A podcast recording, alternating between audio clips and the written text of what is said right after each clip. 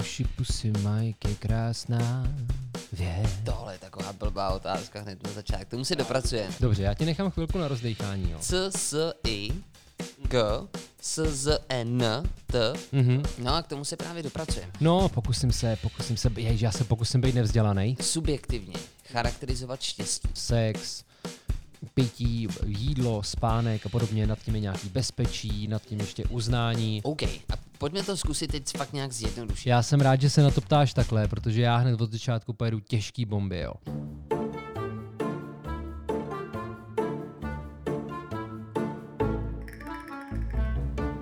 Víš, uši pusy Mike je krásná věc.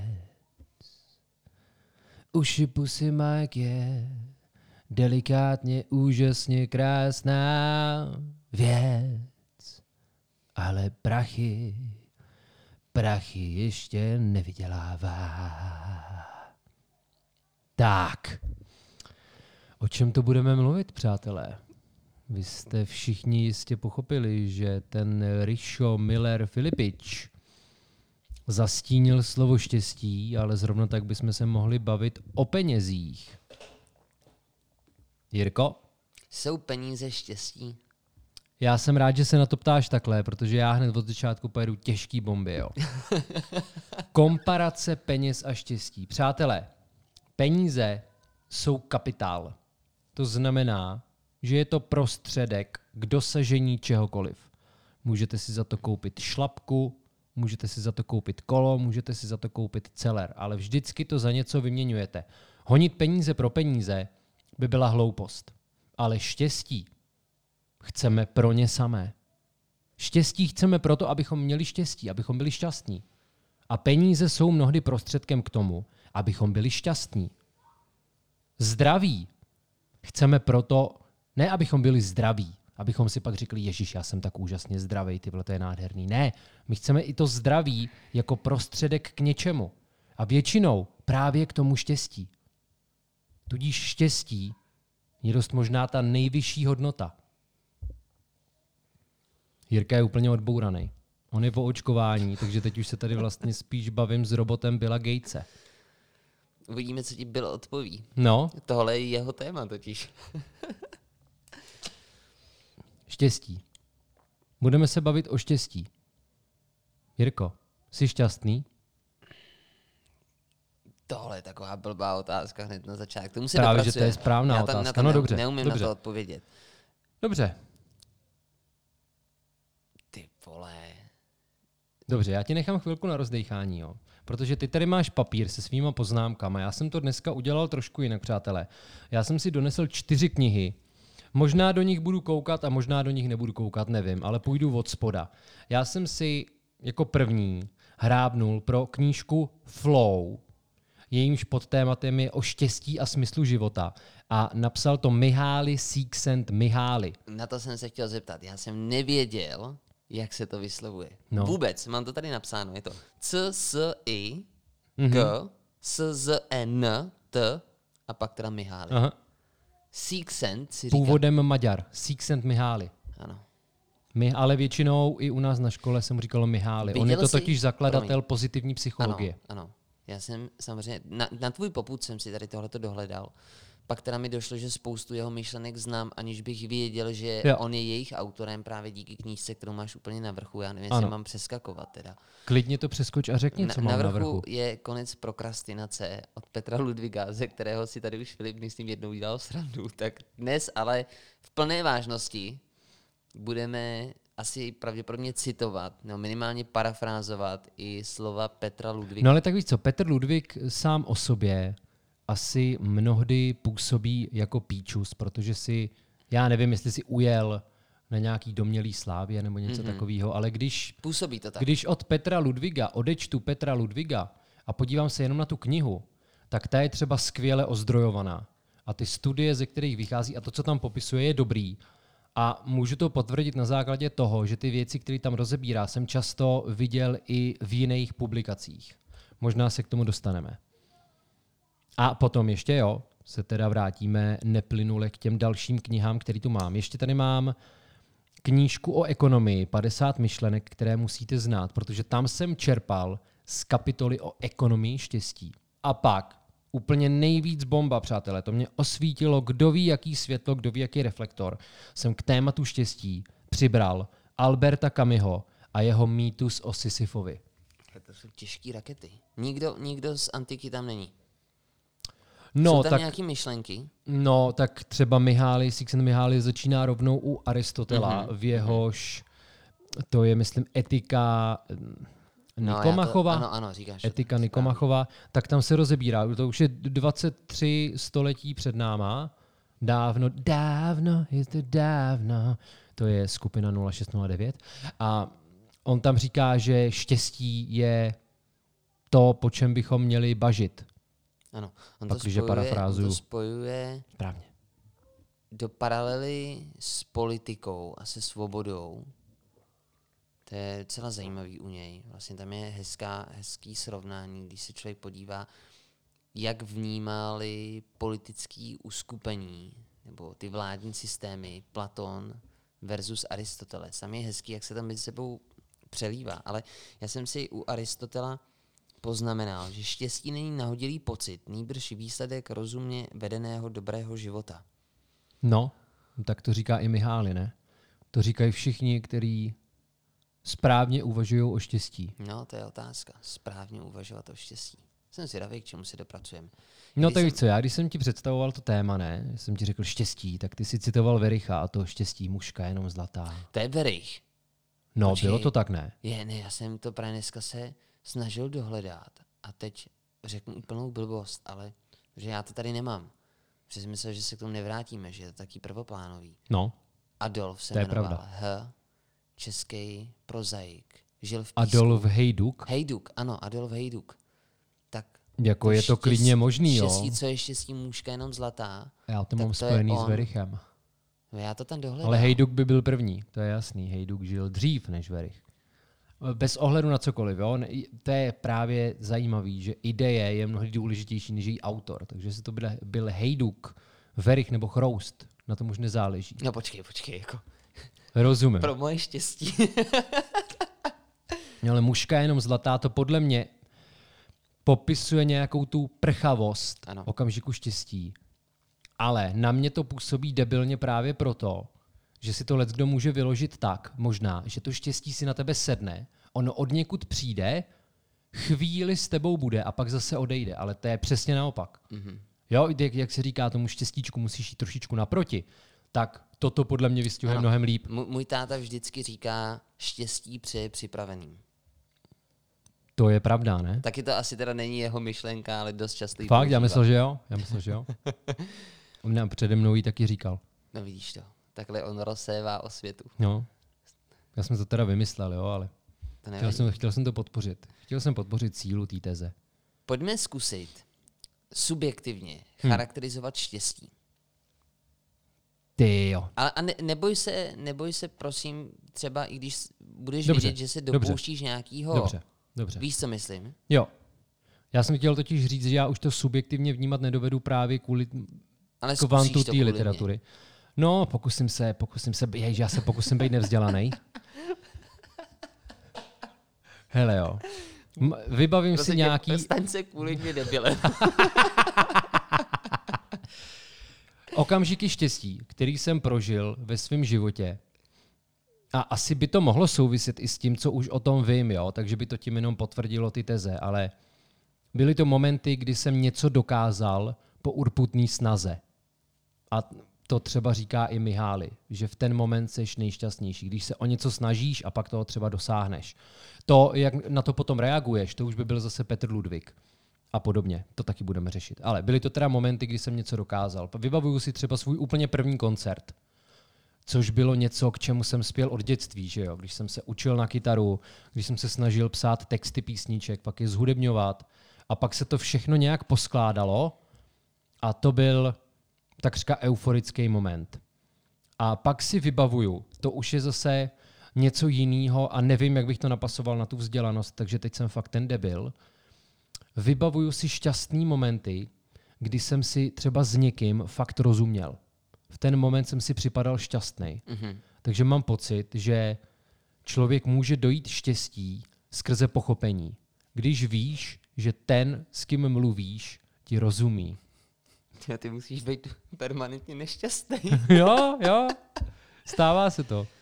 Ale kdybych teď řekl, že za to můžou ostatní, tak je to píčovina, že jo? No a k tomu se právě dopracujeme. Já když jsem nad tímhle přemýšlel, tak jsem to pojmul velmi obecně. Když někdo řekne, máš štěstí, nebo měl jsem štěstí, tak co to Aha. pro mě znamená? Co mi to asociuje, asociuje bez toho, Jo. teda, abych se štěstí snažil Jo. definovat. Yes. A ta asociace je spojená s pocitem nekontrolovatelnosti. Jo. Když mám štěstí, tak se stane něco, co nemám ve svých rukách, co nedokážu kontrolovat. Dejme tomu výhra ve sportce. Třeba, Nebo když jdeš na finále mistrovství České republiky ve slam poetry a losuješ si pořadí. třeba, ano. To taky není ano, na tobě. Ale jo, to je přesně ten moment, Jo. kdy, kdy mám pocit, že teda je to mimo moji kontrolu, že prostě to nelze ovlivnit Mhm. legálním způsobem. Jo. A to je ale samozřejmě jenom část toho, toho štěstí, o kterém No se hlavně, dnes budeme bavit. no to podle mě právě vůbec není to štěstí, o kterém se chceme bavit, ne? no, já Protože jsem našel, tohle že se to dělí to, na dvě, na dvě... tohle je to alternativní štěstí, Ano. nebo to štěstí nahodilý. Jo, já jsem si našel, na Wikipedii to tak bylo, když člověk zadá štěstí, že se to dělí na vnější okolnosti, a který ho vzbuzují a na ten vnitřní pocit blaženosti, který by měl být trvanlivější a, Mhm. a zdravější. Mhm. No a pak, když jsi tady ještě zmiňoval, kdy ty si zažil pocity štěstí, tak to byla jedna z otázek, kterou jsem ti chtěl položit. Kdy jsi naposledy byl fakt šťastný? No já mám právě takový občasný návaly, o kterých nevím, jestli bych řekl, že je to štěstí, když už bych teď měl vědět, co toto štěstí je. Jo. Mhm. A já jsem to měl, i když jsem třeba šel dneska za tebou, tak předtím jsem ještě šel dělat rozhovor a prostě jsem jen tak šel ulicí. Poslouchal jsem hudbu, skupinu The Drums, teď jsem si oblíbil písničku Body Chemistry, jakože chemie těla, chápete? A připadal jsem si šťastný. Před tím prostě- rozhovorem ještě? Jo, taky, ale když jsem šel za tebou, tak samozřejmě taky, jo, ale byl to takový moment, až já nevím, buddhistický, víš? Ty byla Takový buddhistický. Ty, Nelpění na čemkoliv. Já jsem byl prostě jenom rád, že jsem. Mm. Koukal jsem na nebe, potil jsem se jako prase, protože je vedro jak na chcípnutí, ale cítil jsem se dobře. Nic jsem v ten moment nechtěl. A možná, že o to jde. Pan Gumpán, můj oblíbený slemer, má v jednom svém slemu napsáno, že, a to je nějak moje parafráze, že to chce nechtít chtít. Ano, tak to je buddhismus tohle. Asi jo. Takže vidíš, že nelžu. Jsem to řekl přesně. Já jsem teda taky občas zažil pocity nevysvětlitelného štěstí. Stejně tak, jako člověk může zažít pocit úzkosti, který přijde a ty vlastně si ho nedokážeš vysvětlit. Nevíš, proč se cítíš blbě. No skrze to je definovaná úzkost. To je rozdíl mezi úzkostí a strachem. Když máš strach, tak víš, čeho se bojíš. Když je ti úzko, tak nevíš, proč je ti úzko a proto je ti úzko. A stejně tak to zažívám, ale málo, bohužel. Nekontrolovaný pocit štěstí. A vždycky to jsou momenty, kdy mě je krásně, kdy mám takový ten, takovej ten pocit, že, že mi, ne, ne, že patří celý svět, ale že je všechno tak barevnější, hezčí. No Všechno není to jsem- obráceně, jsem že ty nepřeko- nikomu nepatříš právě? Nevím, se, ale jsem nepřekonatelný v tu chvilku, ale nemám potřebu to dávat najevo. Ten vnitřní pocit, to byl jeden z momentů, kdy jsem říkal, tyjo, jestli takovýhle pocity zažívají feťáci, tak chápu, proč si ty drogy berou. No a když si tady takhle notujeme na tohle téma, nenapadlo tě, že jsme třeba psychicky nemocní? Napadlo, Víš? no. Jo, protože pokud je to skutečný štěstí definovaný skrze nějakou kontrolu, a Mihály Sixent Mihály to říká, že východiskem pro to štěstí je maximální, maximální možný ovládnutí vlastní mysli. Mm-hmm. A tady se ukazuje, že my to absolutně neumíme, že k nám to štěstí přichází, jak se mu zachce, podle toho, vole, jestli vyjde nebo nevíde sluníčko, tak jestli tady nemáme problém. Jestli jsme na něco nekápli. No, tak záleží na tom, jak často bude chodit. Že? Když chodí málo, tak je to problém. Kdyby chodilo hodně, tak já si myslím, že nemám problémy. No a máš to jedna ku jedný? Že na moment štěstí přichází moment úzkosti? Ne, v žádném případě. To bylo jednoznačný, samozřejmě, vole. samozřejmě je to jako 10 ku 1. 10 pocitů štěstí a jeden pocit úzkosti. Tak jako to je jasný, že jo. To nepůsobí úplně recipročně teda. Ne, to... Ještě, že, To přátelé, právě- pozor, 7.7. máme nahrávání u Šipusy Mike Live na Andělském dvorku a potkáme se tam s psychiatrem a terapeutem Ručivákem, takže tohle bychom tam mohli Konečně rozebrat. Nám, konečně nás někdo Konečně nám někdo pomůže. Dá nám diagnózu. Konečně budete vědět, na čem s námi jste. Pojmenujeme ten problém. Ten problém bude pojmenován. Jo, vy se konečně po víc než roce dozvíte, s kým máte tu čest a koho jste přijali jako své pedagogy. No ale počkej, já jsem ti teda řekl, jo, svoje pocity štěstí a momenty, kdy jsem to prožíval, takže já to od tebe chci taky. A tyhle ty tvoje nahodilosti, kdy jsi v podstatě okopíroval můj vzorec, to mi nestačí. Takže já chci konkrétní situace. Konkrétní situace, kdy jsem naposled šťastný. Vzpomněl, vzpomněl jsi na to, kdy jsi zapojil pravačku dneska ráno? Ne, ne, nebo- ne, to právě, že ne. Vzpomněl jsem si na chvíle, kdy jsem ji nemusel zapojovat. Ah, aj, aj, aj. Ne, tak to je takový sexistický vtípek. Kdy jsem byl naposledy šťastný, teď, hele teď, když jsem trávil večer s tvojí partnerkou, Je, no tak to ona ráda uslyší. tam, tam jsem se cítil fakt dobře. Myslíš v momentě, kdy jsem odešel? Pak No, přišlo to štěstí, ano. kdy jsem ti dal na starost. Ne, když jsme byli teď na střeše radost, tam se mi moc líbilo. Asi i ten název možná evokuje, že se tam tak lidi mají cítit. To jsi dost ovlivnitelný, A kámo. to je jedno, je to v pohodě. Kdy, kdyby to tak fungovalo, já tam budu chodit pravidelně. Jako A hned budu vedle byl dojíždět- park Smutek, ne? Ano, tam, tam se mi moc nelíbilo, to je pravda. Ale tam to bylo hrozně hezký. Jako příjemný kulturní večer, su- super společnost, hezký počasí, krásný výhled. 28.6. v pondělí tam budeme znova, Střecha radost v Praze. No, No. A, a pak je u mě zajímavý, že takový ty kontrolovaný pocity štěstí, v úvozovkách kontrolovaný, když právě, jak jsi říkal, ty po nějakým velkým snažení zažiješ ten pocit úspěchu, lomeno štěstí. Tak já nevím, jestli v tomhle tom taky nejsem rozbitej, protože já, když se mi tohle to děje, a je jedno, jestli to byla maturita, nebo potom státnice, nebo vítězství v nějakém závodě, když jsem ještě sportoval, tak u mě je zajímavý, že já nemám chuť to s nikým sdílet. Že mně se to stane, třeba vyhraju, a teď asi znáte třeba ty scény, kdy ty lidi jsou na stupních vítězů a strašně jako zvedají urputně ten pohár nad hlavu a, mm-hmm. a se všema se tam pak chtějí bavit a rozebírat to. Tak já, když jsem poprvé vyhrál svůj závod v absolutním pořadí, tak jsem prostě, prostě sebral a jel jsem domů. Jako samozřejmě na to vyhlášení jsem tam byl, to je slušnost. Ale nějak jsem si chtěl ten pocit asi sobecky nechat jenom pro sebe.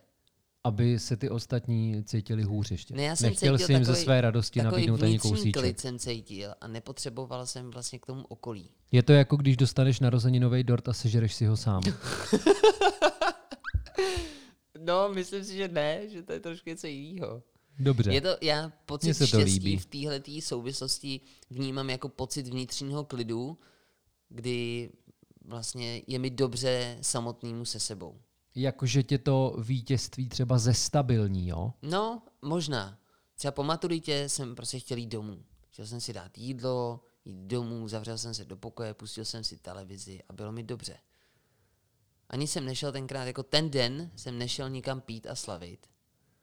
Jenom jsem si jako před Gimplem dal někde nějakého vítězního paňáka s těma lidma, co, co jsme to absolvovali ten den. To mi připadá hodně smutný. Ne, on je to hrozně Jsi pořád takový asociál? To já přemýšlím, jestli ty jsi někdy zažil šťastnýho, totiž. Většinou jako v tvý přítomnosti jsem permanentně nešťastný. Jenom když tam teda přijde tvoje holka, tak... um, jo, třeba když, jsi, když jsme teď byli na frisbee, tak tam jsem byl hodně šťastný, když jsem viděl tvoje pohyby. to bylo krásný. Takže mě vlastně umíš udělat šťastným. Takový to blaženost škodolibosti. Ty to je jak ku- název pro další knížku Milana Kundery. Tak, ale počkej. Teď Já jsem chtěl něco zmínit a No já si myslel, že když jsme začali penězma, takže ty tam hned vypálíš Mihályho, Feet Ludvika. Jo, no, k tomu, Který- jo, díky, díky. K tomu Ludvíku jsem chtěl dojít, jo, protože na to jsem si právě vzpomněl, když jsi mluvil o tom dosažení toho cíle, že to na mě působilo právě jako ta emoce zvaná joy, Mhm. která přijde potom, co dosáhneš svýho, vyplaví se ti jedna dávka dopaminu a čau. A ty už potřebuješ sledovat No, nějaký to je jiný ten cíl. styl tohoto. Jo, jo, jo, fetování cílů. A to je podle mě špatně. A to je ta emoce joy teda, na kterou si člověk může zvyknout a je to stejný A to, se sledováním to se porna. možná mohlo stát Ludvigovi. Myslíš, jo? Že měl před sebou naplánovaných několik cílů, těch dosahoval a bylo to čím dál tím horší. Tak mně přišlo, že on jako se nevyrovnal s tou realitou. Tak to na mě působilo. Já jsem ho právě moc nesledoval. Že se cítil strašně ublížený. A bohužel třeba on na základě toho na mě začal působit nedůvěryhodně. No působí jeho- pokrytecky, že jo? On popírá to, co radí v té knize. Ano. Ale já bych tady nerad dělal PR Petru Ludvigovi. No a já jsem myslel, že se budeme bavit o té materiální stránce, tyjo, té materiální hodnotě, která se usoustažňuje se štěstím, že spousta lidí to vnímá tak, že čím víc peněz, tím Jo. víc materiálních statků, tím větší pocit Na to štěstí. ti dokážu odpovědět zcela konkrétně. Chceš to? Pojď. Tak. Ona je totiž dokonce vyčíslená částka, Ano. který, kterou když přetáhneš, tak už to se, se štěstím nemá nic společného. Protože je vědecky dokázaný, že s přibývajícíma penězma roste pocit štěstí. Tam už potom nevím, jaká je ta korelace, jestli jde o to, že ty si za to štěstí, může, za to štěstí, ty si za to štěstí můžeš pořizovat nějaký peníze, jestli si za ty peníze můžeš pořizovat nějaké věci, které ti dodávají to štěstí. Možná ti dodávají jistotu, to pak usoustažníme ještě s Maslowou pyramidou potřeb, hmm. ale bylo vypočítaný, že ta hranice je zhruba 20 tisíc dolarů ročně. Tak pojďme Já teda nevím, jaký je kurz, jo, jestli minus je to dáme třeba- třeba 20, řekne se to Tak to je dobře 400 počítá. tisíc ročně. Což není moc vlastně. Není to zase tolik. Jsi si jistý, že nejde to třeba 200 tisíc dolarů? Bylo tam fakt 20 tisíc A v jakém dolarů. roce? V 90. To nevím. To jsem v té publikaci nenašel. To O bylo jak- v téhle spodní publikaci? Nebo v Ne, ne, ne, to je v té nad tím. To je v té ekonomii. A ta bude stará třeba 10 let No možná. tak kamaráde, tak to musíme podle mě minimálně zdvojnásobit tu částku. Tak počkej. Teď se Do, jo, snažíme hele, je to z roku 2009. Takže 12 let. 12 12 let stará knížka. No 12 let, jako my, myslím si, že tohle by se mělo pravidelně přepočítávat. Tak či tak existuje ta finanční hranice. A zároveň, když už jsem zmínil tu Maslowovu pyramidu potřeb, že jo, my, my, má, my máme dole ty primární, tam je sex, pití, jídlo, spánek a podobně, nad tím je nějaký bezpečí, nad tím Je ještě hezký, že jsi uznání. začal se sexem, víš? že No, jako lidi tak- se tak- chtějí jako najíst, napít. Ještě důležitější je pití než jídlo, ale ty to máš jako jasně. Sex, No ale tak to říká pití, i kocour červeným trpaslíkovi. Ne, hele, všem nám musí po sexu stačit pizza. Takže nejdřív sex a potom pizza. A na konci je ta seberealizace. Ale údajně, jakmile ty uspokojíš všechny ty fyziologické potřeby a tu potřebu bezpečí, tak ten pocit štěstí potom klesá. A to zní, jako kdybychom toho štěstí nejvíc dosahovali v momentě, kdy uspokojujeme ty fyziologické a bezpečnostní potřeby. Což doka- podle mě to dokazuje, jak je společnost nevzdělaná a jak neumí sama se sebou pracovat. Protože uspokojení všech těch potřeb by přece měl být odrazový můstek pro to, abys mohl začít pracovat na tom štěstí. Mhm. Hm? Společnost je nezdělaná. Myslím, že budeme mít spoustu šťastných posluchačů po dnešním díle. Já si právě myslím, že naši posluchači jsou ti vzdělaní. Tak, ještě něco si chtěl v souvislosti s materiální složkou Ne, já štěstí? jsem, já jsem chtěl, aby si zmínil tu hodnotu, která je tam uh, stanovená. Takže prostě vědecky je dokázáno, že skutečně peníze mají jenom do určité míry, do určité hladiny, hladiny vliv na štěstí. Jo. Samozřejmě můžeme tady zmínit jedno pořekadlo, že sytý hladovému nevěří, takže možná si to budete muset vyzkoušet sami. Ale potom si vzpomenete na to, že jsme vám to říkali. A zrovna tak podle mě hladový nevěří si tému.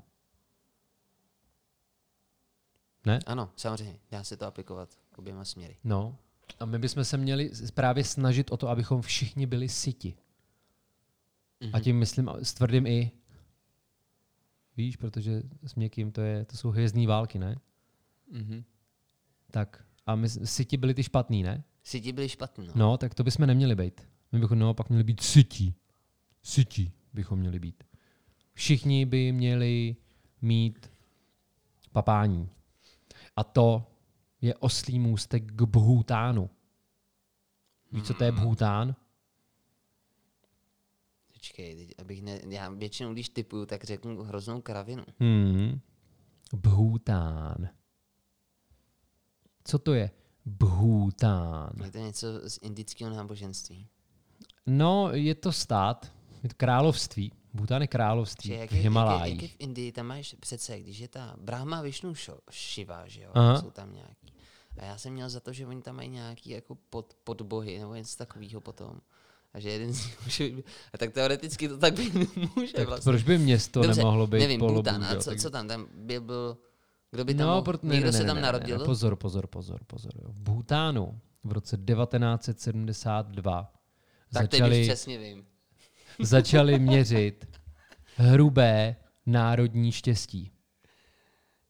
A, trvá to doteď? To trvá, do, mělo by to trvat doteď. Jo, protože Bhutánu- podle těch klasických ekonomických parametrů, jako je hrubý domácí produkt nebo národní příjem, zaměstnanost, tak tam na tom nebyli moc dobře. A tak se ten král rozhodl, že budou měřit tady to. A díky tomu, že začali měřit to štěstí, tak po nějakých letech jim začaly růst i ty klasický ekonomický ukazatele. Že jak se měří štěstí? Jako řekne, jak šťastní jste byli tento rok od jedné do desítky. No tak za prvý už jenom to, že k tomu ty lidi ponoukneš prostě, že budou přemýšlet nad tím štěstím. A pak, když byl nějaký průzkumy, tak jenom 3% obyvatel Bhutánu říkali, že jsou nešťastní. A zároveň už díky skenování mozku ty můžeš sledovat, který místa jsou v souvislosti s tím štěstím stimulovaný. Mhm. No, to mám taky teď zážitek, ale ten se sem teď nehodí, to já ti pak řeknu někdy jindy. Aha, I našim posluchačům, my to připravujeme, takže bude velmi speciální díl. Jak se to bude jmenovat? Chroustákovi trablíky? Ne, ne, ne, ne, ne, to budou naše, naše lékařské zkušenosti. Aha, ty vole, no dobře. To, to, bude, to bude epizodka. To bude silný. No, a když už jsem zmínil ten rok 1972, jo, tak bych se vrátil ještě mnohem dál v té minulosti, třeba v roce 1776, když vyšla deklarace nezávislosti, že jo, tak Thomas Jefferson tam kromě sledování svobody říkal i, že člověk by měl sledovat štěstí svoje a měl by pracovat na svém štěstí. Takže o štěstí se tady mluví už stovky let a v 19. století zase, to byl, myslím, Jeremy Bentham, jeden ze zakladatelů utilitarismu, tak ten zase říkal, že člověk by se měl maximálně snažit o to, aby bylo šťastných co nejvíc lidí. No a tady tohle to mám pocit, že zmiňoval i Mihály. Já jsem se dneska podíval na jeho přednášku z TEDxu. To je super. Viděl jsi ji taky? Ne, Tak doporučuju. Doporučuju. dobře. On tam schrnul ty svý důležité myšlenky. A jedna z nich, kterou od něj převzal právě Petr Ludvík, je ta, že abychom dokázali mít permanentní pocit štěstí, no permanentní asi silný slovo, ale aby to nebyla ta emoce joy, Mhm. Takže Aby to bych- byla třeba emoce meaning, anebo flow. ano, přesně tak, tak v jeho případě asi ta flow, tak bychom měli dělat práci, která nás naplňuje ne vzhledem eh, k penězům, ale k tomu, že prospíváme společnosti. Že Aha. vždycky, když tu práci děláme, tak máme pocit, že děláme něco pro společnost. Takzvaný něco, ego 2.0. Ano. A to je možná takový první doporučink. Dokážeš říct, jestli děláš něco pro společnost. Jednoznačně. Já si myslím, že Já totiž, se vám radost, vole. ale já si myslím, že kdyby... Já, dá, já dávám, já jsem dal už hodně radosti a očekávám úctu a pokoru. Něco takového říkala Bohdalová, ne? V já jsem nějakém slyšel rozhovoru. toho Petra Ludviga teď. Aha, no. ale no a teď jsem ztratil myšlenku a jsme v loji. Tak pojď, na, nahoj, co, na co jsem se tě vlastně ptal?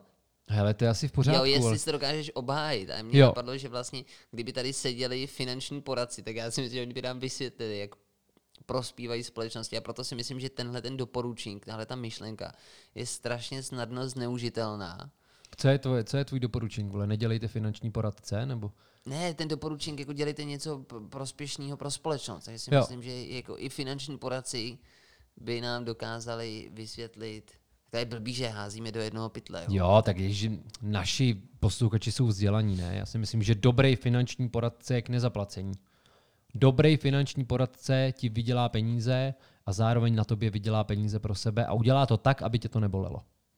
Takhle bych já definoval dobrého finančního poradce. No, počkej, a co ty, Jirko? Mě to Děláš, spíš jak definice pasáka. to spolu souvisí. Nechá vydělat tebe, on si vydělá taky a zařídí, aby tě to nebolelo. Jo? Dobrý, hele, dobrý pasák musí být dobrý produkční a dobrý dramaturg a dobrý scénárista. Co by si tak řekl pasák? Jako, víš, co dělá dobrýho pro společnost? Když vysemenuje, Vysemenuje, odsemenuje spíš. no, zbavuje lidi přetlaku, no. dává lásku. No ale co ty, Jirko? Pomáháš lidem? Je tvoje práce společensky Já prospěšná? se snažím si to namlouvat. Vždycky, když dělám nějaký festival, tak si říkám, že to dělám vlastně pro lidi. Třeba když jsi sbíral vajgly na náměstí? No tak to jsem ale hodně dělal pro lidi. To si myslím, a co vajgly, ale ty hovna. a ty jsi byl ten, který ukazoval. a Tady to se berte. No, protože já jsem byl ten detektor, že jo? Jdete Já jsem hledal ty místa, který by lidi mohli rozesmutnit a tak jsem tam vždycky poslal svoji četu, svoje lopaty Ano, ano. a košťáky Je to tak. a ty se o to postarali. Ukáčka. Jo. I když já jsem teda teďka... Ne, čukry, počkej, čukry, my jsme byli čukrové vlastně. Můžeme to přeložit? Pře- přelož to. Ty, a víš, co to Ne. je, ale? Počkej, ty ne, neznáš pojem čukr, který... Jak čurák k ruce. Ano, přesně tak. Dobře, no vidíš, přišel Pošli jsem na tam to. nějakýho čukra, to jo, to si vzpomínám na to. Ale čukr se mi asi líbí víc než ukáčko, ty vole, protože já jsem teďka dělal podcast pro Škodovku a tam jsem musel dělat rozhovor s ukrajinským zaměstnancem a já mám pocit, že Nerozuměli jste si. rozuměli, protože on už tady dlouho, víš, ale ten ekvivalent proletáře a u- ukáčka mi připadá takovej degradující a dehonestující, Počkej, no. jestli to na- nazýval ukáčkem, tak chápu, že to pro něj mohlo být trošku ponižující. No, já jsem se optal právě. Vy jste tady ukáčko teda v té Škodovce. Ty, kdybys to jako řekl, tak by to bylo fakt tvrdý. to by No, bylo tahle tvrdý. takhle tvrdý já neumím být. Takhle tvrdý já umím být jenom v UPMku, ale jinde já jsem úplný milius a posránek. Takže čukr se mi líbí víc. No, jenže já si myslím, že tady je taky značná míra subjektivity. Víš, když se budeme bavit Jakože může být nejenom o našich po- čukr. Tak je to za to jednoznačně, ale myslím ve vztahu k tomu EGU 2.0 a ve vztahu ke společnosti. No jasně. Ano. Jo, že i třeba Kat by mohl mít velmi dobrý pocit ze své práce. Já A si když by si to, když bys to kata s obhajoval. Někdo to dělat musí. hm? Ale rozumíš mi, Rozumím jak to myslím, jo? rozumím že každá práce je de facto obhajitelná. Tak mimochodem, já jsem se teď dostal k nějakým eh, neoficiálním datům, jak se hlásili lidi na vysokou školu v letošním roce, tedy pro akademický rok 2021-2022, tak nejvíc přihlášek nebo velký zájem, ne vlastně už je to daný, nejvíc přihlášek bylo na fakultu zdravotnických studií Mhm. v rámci tedy Západočeské univerzity, která nemá, nemá medicínu, takže my nevíme, jestli Jo, třeba, jak, jak se to projevuje tam. A, a druhá byla fakulta pedagogická. A tam je zajímavé, že spousta lidí teď v období té pandemie měla pocit, že dělá nesmyslnou práci. O tom mluvili hodně terapeuti.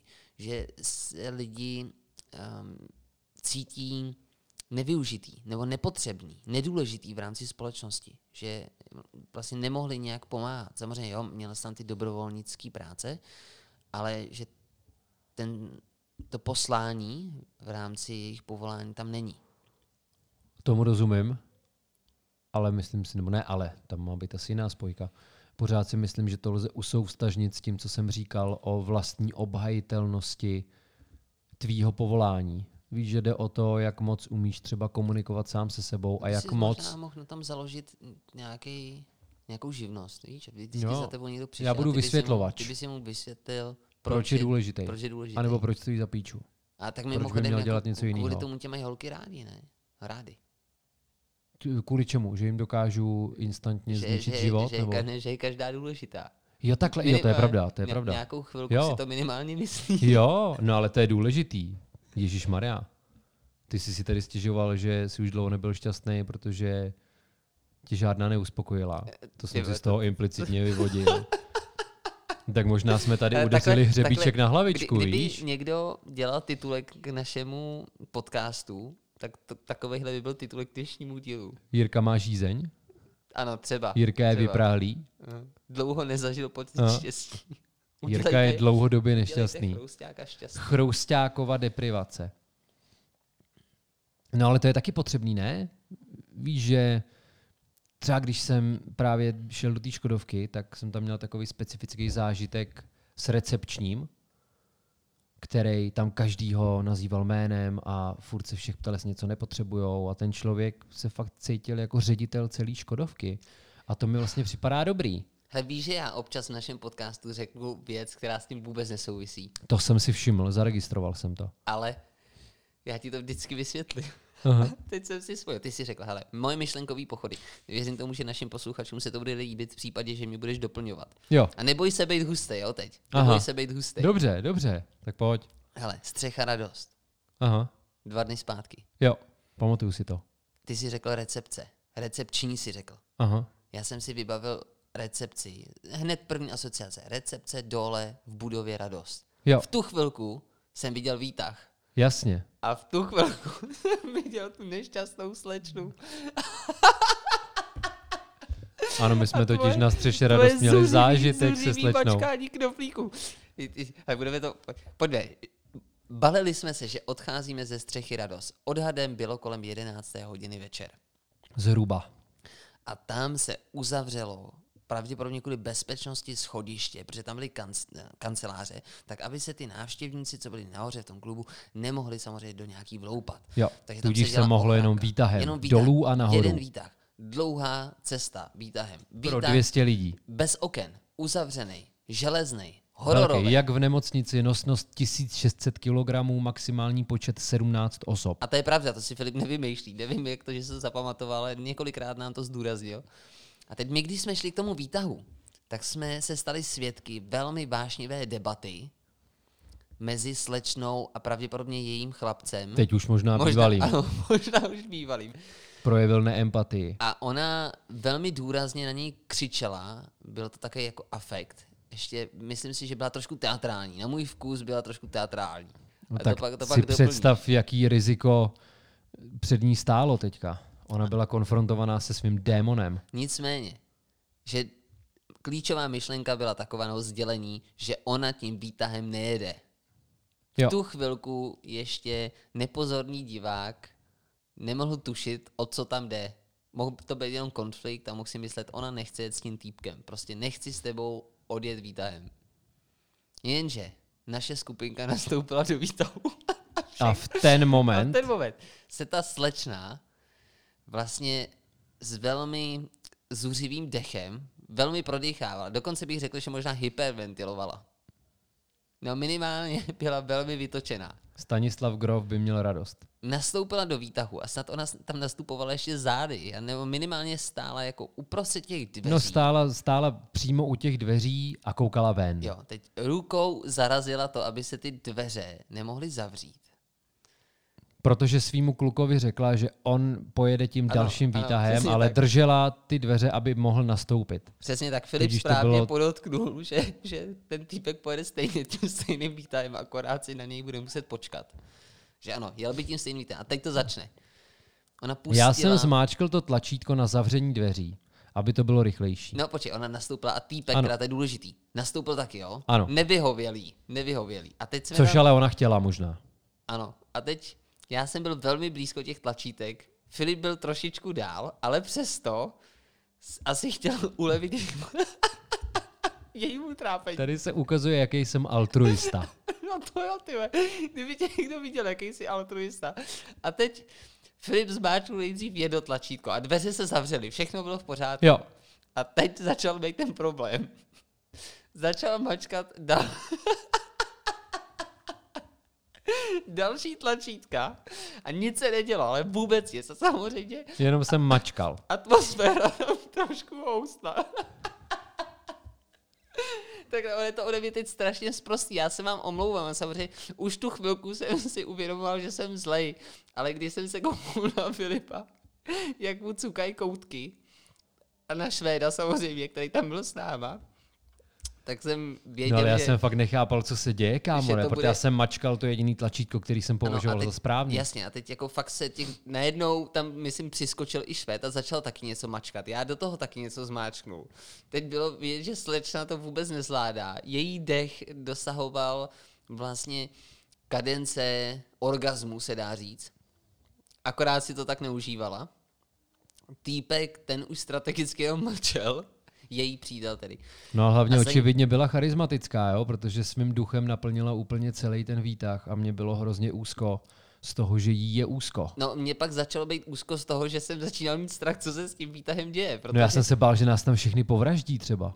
Jakože jí chytne Že jí rupne v kouli a všechny nás nakope, vytáhne mačetu a všechny nás rozseká. No nicméně, nicméně teda po nějaký třeba minutě, To je, kámo, podle mě to klidně mohlo být i 15 vteřin, ale byly Jo, nekoneční. jo, to jo, byla to totální ano. praxe teorie relativity. a- ale bylo to fakt silný, bylo to silný. V tu chvilku se dveře otevřely.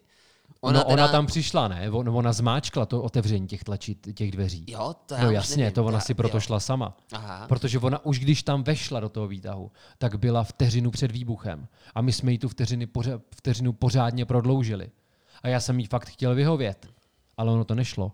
Já jsem pak zjistil, že jsem mačkal A tlačítko to, do ano, patra, Ano, který už bylo prostě uzavřený. A je tam taková bílá samolepka, tam bylo červeně napsáno exit.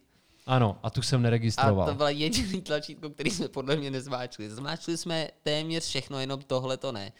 No a nakonec teda ve chvíli, kdy slečna vystoupila, tak energie se vrátila do, do původního stavu. všechno Ten moment už byla rovnováha. Samozřejmě problém byl, že ve chvíli, kdy slečna vystoupila, my se rozdělili, tak ten smích, vlastně tam jako smutek vystřídal štěstí trošičku. V ten moment přišlo štěstí. V ten moment přišlo štěstí. My jsme samozřejmě, já jsem si za sebe styděl, že se směju. Trošku mě uklidňovalo to, že vy se smějete taky. A Ale já jsem se teda ani nesmál té slečně, já jsem se smál té situaci. situaci, ano, samozřejmě, že Ona si za to situaci- vlastně mohla sama, jo, protože ona tou svojí úzkostností nakazila úzkostností Ano, úplně vlastně všechny. a já jsem nebyl schopný vyhodnotit správnost těch tlačítek. Já jsem fakt neregistroval tu pásku s tím exit. A teď Já jsem představ, jednal svým plazím mozkem. Protože člověk má tři mozky, přátelé. Člověk má plazí mozek, pak má limbický systém a pak je neokortex. A to je evoluce. Jo? A já jsem byl v ten moment zavřený mezi tím plazím mozkem a tím limbickým systémem, který je zodpovědný za emoce, ale vůbec jsem nedokázal používat rozum. Já jsem jenom potřeboval rychle vyřešit tu situaci, no a nebyl jsem schopný ji vyřešit, že jo? protože rozum byl totálně blokovaný. Protože plazí mozek zná jenom útěk nebo útok. A já jsem chtěl utéct. Ale všechny cesty, by, všechny, tek, všechny cesty byly zablokované. Tak já se omlouvám, že za tady tuhle tu vložku Já, tak taky to ilustruje štěstí, že jo? na, Klaustrofobie. Mohli bychom se pak věnovat nějakým díle fobím. Ty to, hele, kdybych, kdybychom se tady chtěli být o klaustrofobii, já bych hned musel navázat svoji další čerstvou uh, historkou a už bychom byli úplně od štěstí Dobře, pryč, takže se vrátíme ke štěstí. A já bych se vrátil k tomu, že my už jsme z těch knih, který tady mám, trošičku naťukli všechny, ale ještě jsme si neřekli nic o mýtu o Sisyfovi od Alberta Kamiho. Víš, proč jsem ho přitáhl sebou? Alberta Kamiho. Jo, a konkrétně mýtus o Jsem Sisyfovi. obeznámený s mýtem o Sisyfovi. No a jaká je stěžejní myšlenka mýtu o Sisyfovi?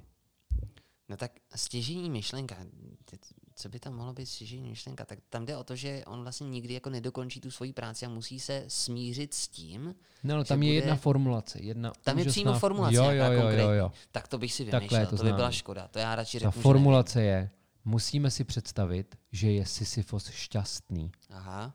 A právě proto ho tady mám. A ty jsi to popsal, že on nikdy nedokončí tu svoji práci. ale on ví, že ji nedokončí. On se pořád pachtí za něčím, co nedojde naplnění. A přesto je šťastnější než většina jiných bytostí. A kdyby jsme to provázali s Petrem Ludvigem, který říká, že vnější motivace je blbě a motivace cílem je taky blbě, že jediná správná motivace je motivace cestou, tak tady už máme toho Sisyfa, protože Sisyfos je permanentně na cestě a ten cíl nikdy nepřijde. A on musí mít radost z té cesty, jinak chcípne. Toho, když tam je u toho Sisyfa blbý, že on furt chodí po té stejné cestě, pokud to vezmeme teda um, povrchně, samozřejmě ta cesta je jako jedna a ta sama, ale když to vezmeme uh, tím tvrdým způsobem, Deskriptivním. povrchním, deskriptivním, tak on chodí pořád po té stejné cestě. A ty máš pocit, že tvůj život je extra super pestrej? Já mám totiž pocit, že každý člověk dřív nebo později přijde na to, že No, Ten život je stejně tak, monotónní. Herakleitos by s tebou nesouhlasil. to je zase ale něco trošku jiného. Jo? No ale tím pádem myslím. jako je to neustále, jako se to mění. No ale tím pádem to nemůžeš- můžeme aplikovat i na toho Sisyfa, ne? To je pravda, to je Protože pravda, on ano. ten kámen několikrát vyvalil nahoru a Mhm. pak spadl. Takže to je jedna, dva, tři, po pátý, po osmdesátý, po miliard tý. No ale to už je jako vysoký level, to po vás nechceme. Jako, abyste No, se ale- stali Sisyfem, k tomu musíte dospět. Ale my jsme všichni ten Sisyfos. To je právě ne, ne, to. Ne to jo, ale dojít k tomu pocitu štěstí skrze takovouhle jednotvárnost. No ale Myslím, podle mě ti Kami měl- chce říct, že ty se musíš adaptovat na ty vnější podmínky, přijmout je a hledat to štěstí v sobě. OK, a pojďme to zkusit teď fakt nějak zjednodušit, protože si myslím, že spousta lidí by nám teď mohla říct, hele, strče si tyhle ty filozoficko-ezoterický keci do prdele, protože je to vlastně, jak je to jednoduchý, tak je to vlastně strašně složitý. Hmm. Tak jo, Jo, já na to navážu tvým oblíbencem Paulem Koelem, jo. Protože ten v Alchymistovi říká, ehm, když si budeš něco moc přát, celý vesmír se spojí To teď a máš, ty to to, to dostaneš. si pamatuješ díky tomu, že to Tea říkala ve svém slemu? Ne, ne, ne. Jde o to, že Mihály Csikszentmihalyi popisuje vesmír právě. A je to Mhm. přesný opak toho skurveného Paula Coela. A je to pravda, protože vesmír na tebe sere. Vesmír je totálně netečný. Teď cítím ten Víš? pozitivismus. Ten, ten, Mars, Jupiter, Saturn, vole, velká medvědice, ono to o tobě neví. Ono to neví, že existuje nějaký chrousták, vole, nějaký Filipič, nějaký Švéd, Tea, kdokoliv. Ono to na tebe sere. My jsme vrhnutý do té nicoty a do toho absurdna. Jo? My i když spolu teďka půjdeme ven, vole, to pití, ta voda, kterou ty teď budeš pít, ona se ti může vzpříčit v hrdle, vole, můžeš se udusit Prdele, sám v sobě. Jo? Ten svět kolem tebe je tak strašně nebezpečný a v tom my žijeme. A na to se musíme adaptovat. Musíme přijmout tu permanentní přítomnost a blízkost smrti, defektu, Tak počkej, tohle to přece, nebezpečenství. kdo to tvrdil? Že nesmysl. MacGyver? Pozor, ne, ne, ne, ne, ne, ne. A to myslím si, že ten citát budeš ty velmi dobře znát a je ti sympatický. Aha. Je to někdo z antické filozofie a ten řekl, že nesmysl bát se smrti. Epikuros. Epikuros to byl, ano, správně. Že když jsem tady já, není tady smrt a když je tady smrt, nejsem tady já a z toho důvodu není důvod se jí bát. Když to řeknu jako velmi No, zjednodušeně. to jako taky zní krásně, ale stejně cítíš strach, že jo? Když na tebe třeba týpek útočí nožem, tak mu říkáš, no dokud mi nepodřízneš krk, tak jsem živej kriple. Tím bych ho asi dost vytočil, No? se obávám. A Vzpomněl jsem si na jednu takovou tvoji situaci. Nevytáhli na tebe nůž, ale bylo to divoký. Co na mě vytáhli? Jenom holí ruce. Jo, myslíš toho Šulina, kde to bylo v Dominiku? Ano. ano. Ty vole, to byl ocas. To byl ocas. No jo. No ale pochopil jsi mě, ne? Jo, že jde o tu jsem tě. adaptaci na vnější podmínky a v těch my se musíme naučit být šťastní a hledat to štěstí v sobě. No a teď si představ, jo. Fakt, co je třeba, co se ti v poslední době nepovedlo, co tě naštvalo? Ty jsi byl vzteklej. Ty jo, tak třeba včera, když jsem točil podcast pro tu Škodovku, tak jsem byl trošku nešťastný, protože tam nikdo nic moc nevěděl a já jsem musel strašně improvizovat. Ne, že by mi improvizace vadila, ale A Škoda Transportation to Jo, jo. Jo, že jsem dělal rozhovor se třema lidma najednou, ale já jsem si myslel, že to budou tři lidi odděleně. Mhm, mhm. Jo, a ty jsi měl naraz. To No, jasně. Čtyřka to teda byla. Jo, jo, jo, ale museli se tam všichni střídat u jednoho mikrofonu, že jo. Mhm. takže vůbec nezávidím zvukařovi Vencovi. Tak a teď mi řekni, jak, já si teda myslím, že tohle ještě slabý odvar, jo, teda, popravdě. Mhm. Ale mě teď zajímá, jak, když zažíváš tyhle ty chvilky, tak jak v tom najdeš ten vnitřní klid a pocit štěstí. Tak motivuje mě třeba to, že to jednou skončí. Jo, to, to je výborná motivace. Pak mě ano. motivuje to, že za to mám třeba zaplaceno. Motivovalo jsou mě to, tohle, to. to jsou tohle ty správné motivace? No takhle, ona totiž ani ta motivace cílem, ani ta motivace byčem nemusí být špatná v nějakém kontextu, podle mě. Nesmíš na to mít založený život, ale když je to jednorázový, tak mi to připadá v pohodě. Obzvlášť pokud ty termíny znáš a víš, co se stane. Nebo co se může stát. Jo, ale pak mě motivovalo třeba to, že až to skončí, tak půjdu za svojí baby, kterou ty máš tak rád, a dáme si kafíčko, dortíček, já teda doufám, že to je vzájemný, že ona mě má taky ráda. Jo, tak já bych vám to přál. Ne, tak případně, případně prostě ať mi lže, jo? že v Jo. rámci mého štěstí bych byl rád, aby lhala. Dobře. Tak ona to hlavně uslyší. No my to budeme dokonce poslouchat spolu, takže já budu studovat její nonverbální chování. A já to vyhodnotím, protože já mám doma knížku Paula Ekmana. O čtení emocí. No, kam jsi chtěl dojít? No chtěl jsem dát nějaký doporučink. Jo, třeba, myslím si, že to, a teď nevím, jestli je to teda v knížce Konec prokrastinace, nebo jestli jsem to četl někdy jinde. Ale teď, ono to bude znít hloupě, ale přesto vím, že to třeba doporučují přím, přímo psychiatři, že to není metoda, která by byla úplně eh, nesmyslná a hloupá. A tam jde o to, že ve chvíli, kdy člověk zažívá pocity úzkostí, nějakých depresí, a v případě, že to není asi na té úplně fyziologické úrovni, že jsi nemocný, že třeba, já teď nevím, jestli je to serotonin nebo, nebo dopamin, já teď bych hál, já prostě nevím, jaký z těch hormonů se pak dodává do těla, aby eh, tvůj mozek začal fungovat správně Hmm. tak jedna z metod, co by měl člověk dělat, aby, řekněme, třeba přeprogramoval svůj mozek, je si fakt každý den má psát nějaký věci, které se mu povedly a za co by se měl pochválit. A ono to zní hrozně hloupě, zní to jak, pro, jako z nějaký příručky v úvozovkách pro úspěšný. Ale skutečně si myslím, že vlastně tady v těchto těch malých krůžcích, tady tohle to je jedna asi z mnoha metod, pramení to dopracovat se k tomu, že najdeš nějaký vnitřní pocit klidu. Že prostě ty skutečně musíš asi tu hlavu přeprogramovat jinak a nejde to lusknutím prstů, že si najednou řekneš, tak a od teď budu přemýšlet takhle, že jo. Jsem No tak hlava je hloupá, že jo? Lidský mozek, to je to, co jsem říkal, ty tři evoluční stádia. Ty, ten limbický systém, ten savčí mozek, nad člověkem furt dominuje. Ano. To je třeba v konci prokrastinace, je tam ta metafora jezdce a slona. Mhm. A ten emoční systém, to je ten slon a toho my musíme dostat pod kontrolu. A to se zase dostáváme k tomu Mihálimu. Že ty zkrátka musíš ovládnout svoje emoce, svoje prožívání, svoje chování, aby si mohl být šťastný. A tahle technika, věřím, k tomu může dopomoct. To podle mě doporučuje i Austin Kleon. Čas od času si prostě připomínat své úspěchy, mít třeba složku s hezkýma zprávama, co ti kdo napsal, ať už na adresu tvojí umělecké práce nebo tvých genitálí. 2018? 2018 to bylo? 2017. 2017. Ty do prdele, Filipe, to už je dlouhá doba, dělej s tím něco. Neboj, neboj, já napravím to, napravím to. Posunu se. Teď se mě ptal tajemný pan L. Mimochodem, byla hustá věc, to je dobrá zpráva pro naše posluchače, pro posluchače a- nebo čtenáře. Koně a psa budou z toho potěšení. Já jsem tajemného pana L představoval své mamince, protože jsem byl v Sokolově na otočku a on tam byl se mnou a oni se ještě nikdy neviděli. A já jsem říkal, jako jsem se to asi znají, že jsem to nevěděl a ona, že ne. A mamina se hned chytila slova a říká, jo jo, tajemný pan L. Podávala ruku, tyjo, já toho byl úplně od, odbouranej. že Luboš se stává tajemným panem L na všech frontách. A prosím tě, ten kůň a pes.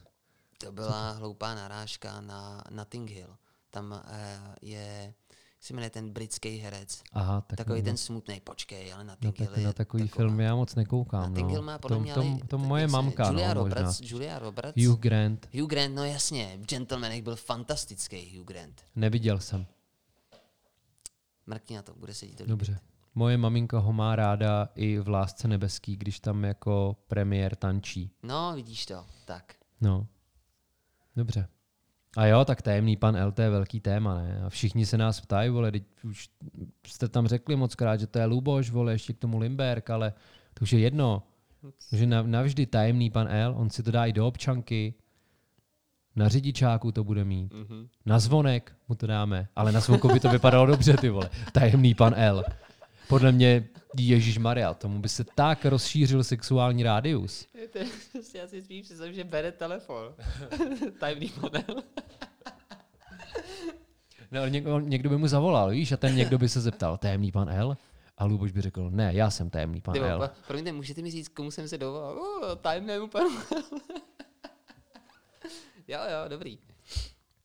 Tak Prosím to- tě, my, to- my, to už, my už se zase posouváme blízko konci. Jo. A Já bych ještě vytáhl toho Alberta Kamiho, protože podle mě to, co chci zmínit ještě, je velice důležitý východisko pro to být nebo nebejt šťastný.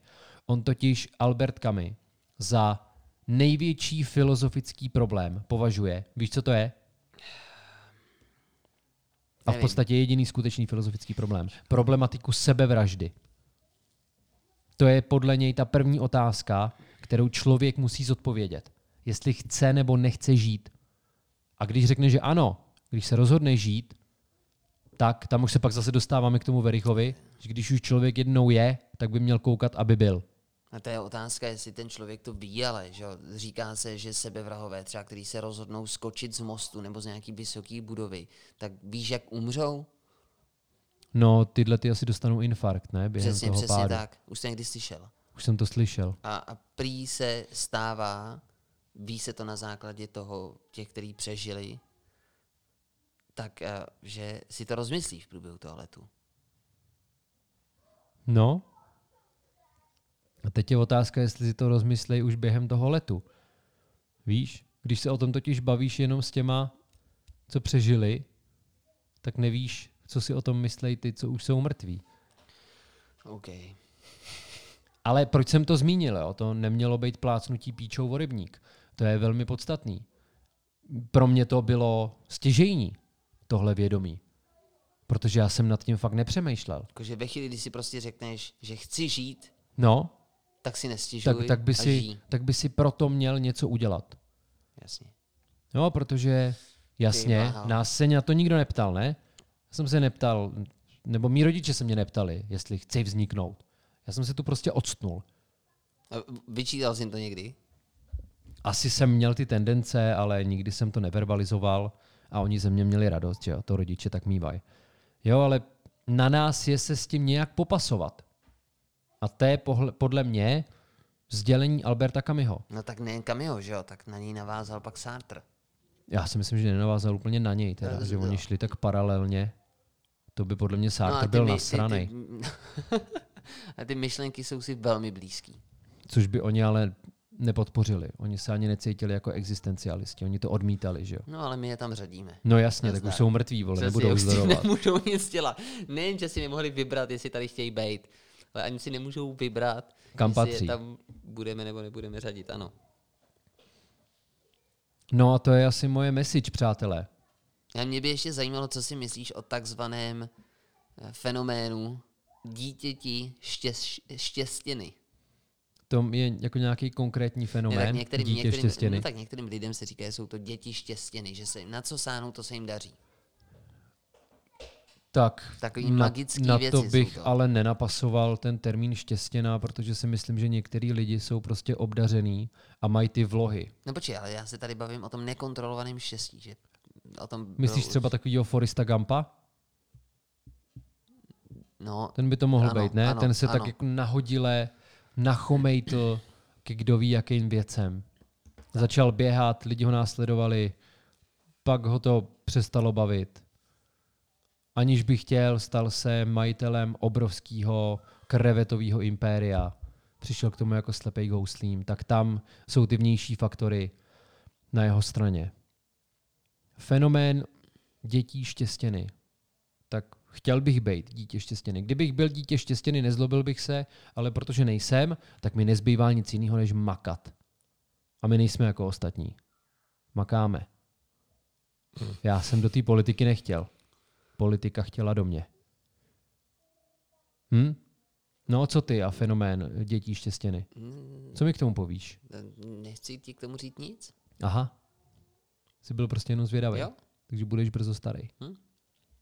Zeptáme se nějaký eh, astroložky, jo. bychom mohli nějaký běžkyně.